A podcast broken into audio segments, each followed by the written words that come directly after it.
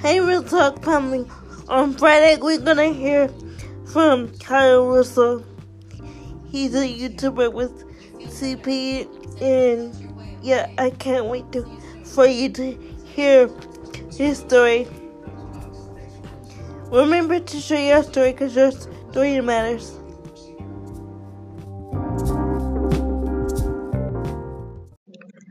Hey everyone, it's Kyle Russo here. I'm here to talk to you about my YouTube channel, My Disabled Experience with Kyle Russo. The goal of my YouTube channel is to make disability accessible. Every Tuesday, I post a disability related topic relevant to myself, whether it be past, present, or future, in the hopes that it can relate to one of my viewers. I want to show, by being open and honest about my cerebral palsy, that we are quote unquote normal people and we want quote unquote normal things.